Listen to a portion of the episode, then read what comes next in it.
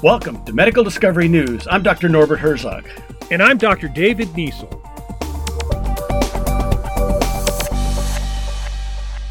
In order to understand how the virus behind COVID 19 mutates and continues to pose a threat to us, scientists are studying its origin and what made it so good at infecting humans. Recent work suggests the virus SARS CoV 2 began in bats and jumped to humans. That's because the closest relative to the virus has been found in horseshoe bats and pangolins.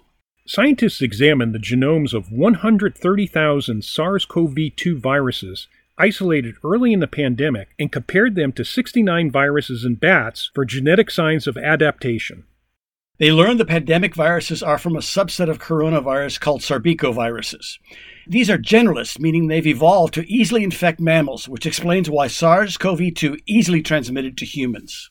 With RNA as its genetic material, it mutates nearly every time it replicates, fortunately at a slower rate than influenza, for example.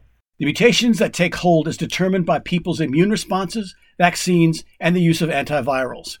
We know the virus began changing in late 2020 when variants such as the beta and alpha strains emerged. The vaccines are good at limiting its chances to adapt, but they also apply pressure for the virus to evolve resistance to them. We have to keep monitoring the virus for new variants and design booster vaccine to stay ahead of this disease.